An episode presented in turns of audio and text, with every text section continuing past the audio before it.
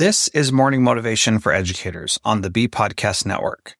Learn about all the shows at bpodcastnetwork.com. You'll hear from a variety of formal and informal educators who help put this podcast together. If you'd like to contribute your voice to this show, please go to morningmotivationedu.com to apply.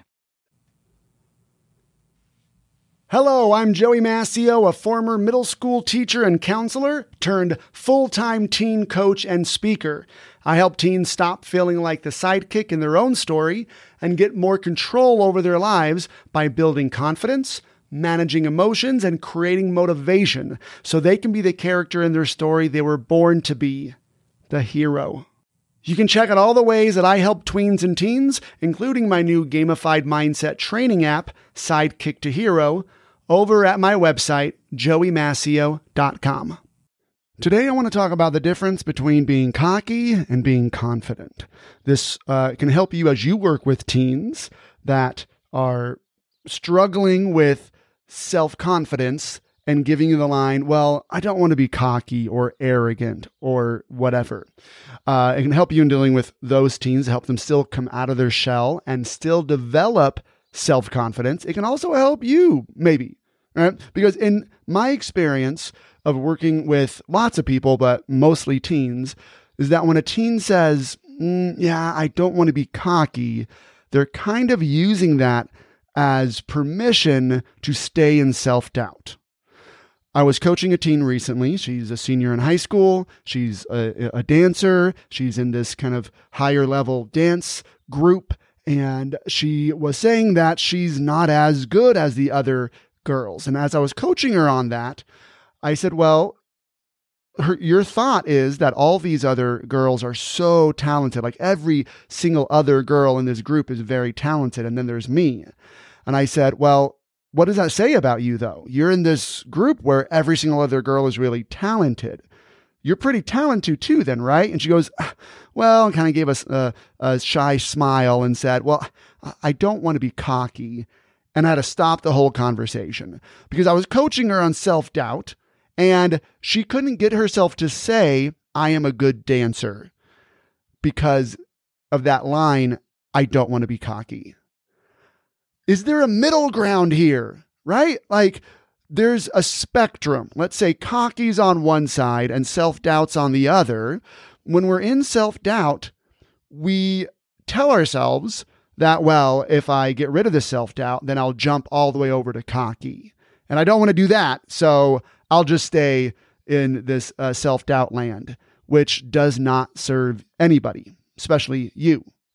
So there is totally a middle ground here, and the middle ground is self confidence. So complimenting ourselves is not being cocky. It's okay to admit that you are good at something. And it's okay to, to tell people about it. It's not bragging, right? I mean, here's two tips on how to not come off as bragging. First, don't let your mind involve other people. You don't need that. You can say, I'm a good dancer. You don't need to say, I'm better than somebody else, or, oh, yeah, well, I'm really good, huh? Well, how about that? You know, uh, I, you don't need to be better than Steve or Sarah or whoever.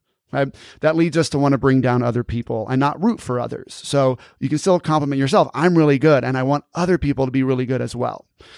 Second, don't be surprised by it, right? Like don't let your talents be a surprise to you. That comes off as, oh, can you believe it? I did that amazing thing. Hey, you, li- like, come listen. I did this amazing thing. And you over there, like, everybody should know that I did this. Isn't this great? It's like you didn't know that you could earn an A on the test or that you could uh, medal in that competition.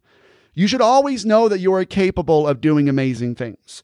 So when you're telling people just facts, hey, I got this medal. Hey, I think I'm really good at this. Um, it's not going to be an inflated story that you're elaborating to convince them of this awesome thing you just found out about. So other people might think you're bragging if you say something like, you know, I'm a really good dancer, or insert whatever you're good at there. So other people might think you're bragging, and that's okay. That's something that they are creating. And that line, I don't want to be cocky, I don't want to be a braggadocio, which I think is just the best word ever. you're only being cocky when you can't admit you are bad at something.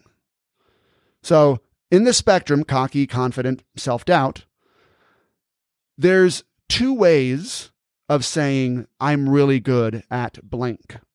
One way is kind of looking over your shoulder and being like, hey, guess what? I'm really good dancer. Yeah. And then the second way is humbly admitting it. You know, hey, you know what? Yeah, I, I am. I am I'm a really good dancer. And it seems more likely, that second way seems more likely to be, to be real and that you would also admit your flaws as well.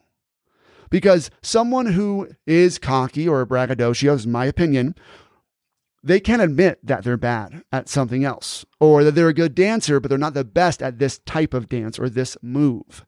They can't do that because that would break their whole identity that they need to feel confident that, well, I need to be a good dancer. I need to be better than other people. This needs to be something that's just true. And I can't admit that I'm bad at a part of this or bad at something else. Because I'll just say, well, yeah, I might be bad at this, but look at me over here. I'm a great dancer.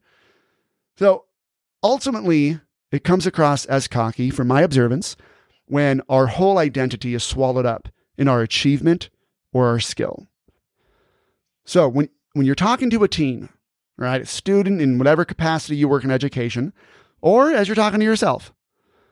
Don't let them stay in self doubt because they're afraid of being cocky. We need more self assurance. We need more self confidence in the world.